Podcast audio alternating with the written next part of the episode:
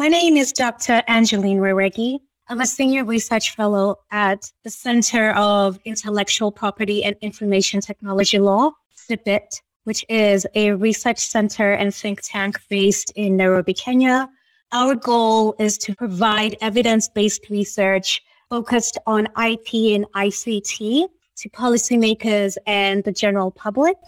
I am really thankful to be included in this critical roundtable talk on the emerging AI ecosystem on the continent and the role that experimentalism can play within that. I'd like to discuss the concept of evaluation of this emerging AI ecosystem. I believe it's critical that we take an objective contextualized and localized lens while looking at what AI landscape looks like in Africa, current and future. And to that end, we need to be critical when we are looking at the technologies that we are importing into the continent, and not only technology, but also the narratives that we are importing in we need to evaluate whether these narratives are true. So, for example, the general discourse around AI based on a project that we have just completed that looks at how AI is discussed in Kenya and South Africa, the general discourse is primarily very favorable. So we need to analyze why that is and whether the narratives that are being perpetuated in that discourse actually align with on the ground realities.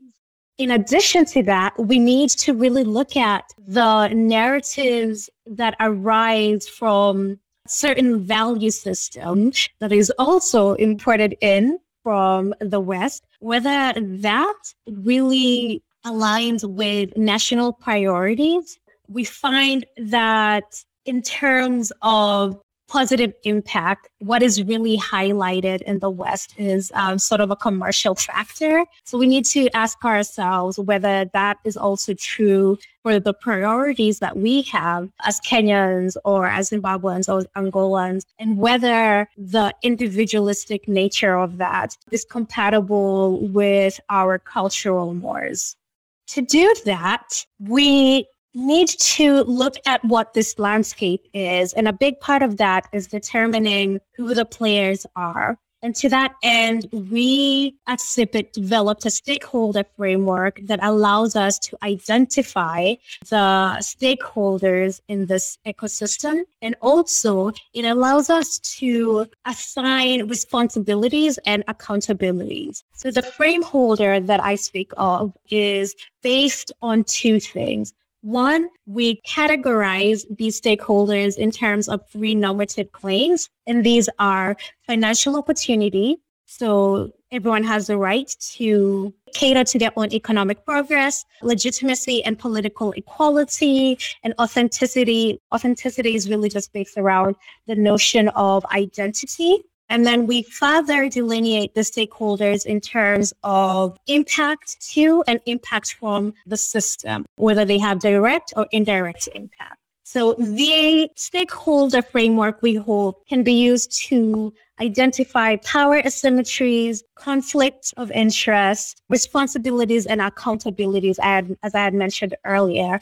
And with that, we can use the stakeholder to look at the opportunities and the challenges that are facing this emerging ecosystem. And in terms of the opportunities, so for example, the opportunities for uh, economic progress, we can make sure that the opportunities are equally distributed and everyone has access to them.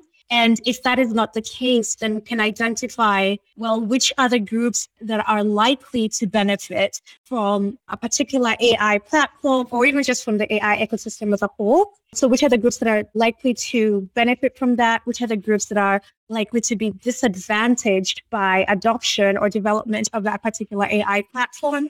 And then who is responsible for making sure that these opportunities are equitable and who's responsible for developing structures to mitigate any disenfranchisement of groups from these AI platforms and who and how can we hold them accountable. And then likewise, in terms of challenges, we can use this framework to determine who are the groups that are most likely to be disenfranchised by this growing movement to adopt and develop AI ecosystem. Uh, what we find is it's usually the most vulnerable groups that will be disadvantaged and they usually don't have a voice within this ecosystem. So we need something to be able to identify, well, these are the groups. And then if they can't really speak for themselves, then who can advocate for them? And what would that advocacy mean? And then who can hold those advocate groups or who would those advocacy groups be holding responsible?